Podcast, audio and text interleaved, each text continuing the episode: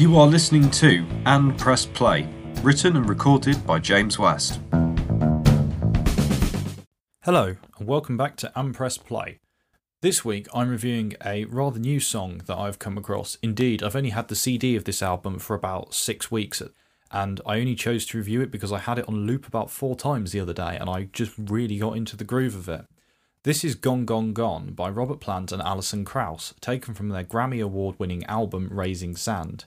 Or should I really say, multi Grammy Award winning album. This song is a cover of the Everly Brothers song of the same name.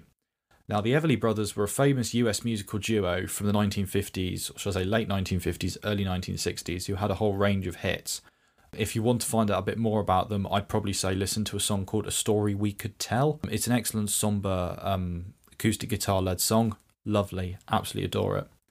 Now, I'm sure, like most people, we were all a bit skeptical at the whole Robert Plant Alison Krauss collaboration, and I say that as being 13 years too late to the party on it. Alison Krauss is a famous country bluegrass singer from the US who has won more Grammy Awards than I have fingers and toes, a whole 27 of them to be precise as in Grammy Awards, not my total fingers and toes. Robert Plant was the lead singer of Led Zeppelin, one of the greatest rock bands in all of history who have sold over 300 million records. On paper, this doesn't seem like it should work at all. But boy, oh boy, it does. The record was produced by T Bone Burnett, who was famous as being a guitarist and sideman to Bob Dylan in the 70s. And when making this album, he basically picked a bunch of songs that he thought they could do a good job of. And he was right. The song starts off with a great rhythmic drum beat, which really, really sets the groove of the song nicely. Guitar work comes in, provides a nice bedrock for the song, which is really, compl- really comprised of these strange bouncing hypnotism between Plant and Krauss vocally, which is basically what I'm going to talk about. Musically, very repetitive groove and pattern through the whole thing, but it's the vocals which is really what's special. Krauss's vocals are soft, very sweet.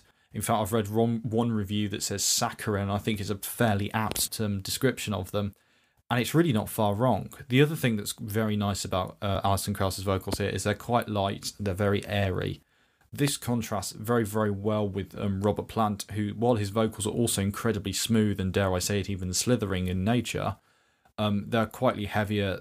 Uh, they're slightly heavier. They've got a bit more weight to them, and that works quite well because it adds weight to the song. Now, what works so well here is that at all points in the song, you can hear both voices, um, even though they're singing exactly the same lines. Neither singer dominates over the other, and the shared vocal refrains that are in the song work really, really well. The vocal workers have said fantastic. Krauss is one of the things I do really like is the fact that Krauss sings or starts singing a line almost just slightly after Plant, which means that every line starts off quite heavy. Well, not heavy, heavy, but heavy.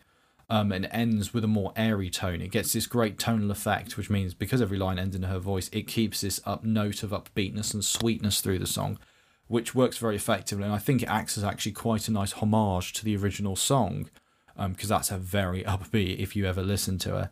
But this interplay between them is basically the bedrock of it, and it works really, really well. Um, there's a nice musical outro in this song as well, which is about 2 minutes 50 inwards, and it gets some keyboards at the end, which gives the song a nice, elegant closing section. Uh, this is quite good because it shows a bit of a deviation on the original, and it shows gives the session musicians a bit of a chance to shine, and it's not solely about Plant and Krauss. To conclude, I think this is an excellent uh, take on the Everly Brothers song, and I think the interplay between Plant and Krauss was amazing. But then, to be fair, the album won multiple Grammys, so probably my opinion is correct on this one. And therefore, I would give this song a strong 4.6 out of 5. Thank you very much for listening. I'll see you next time. Hope you enjoyed this episode, and I'll see you next time.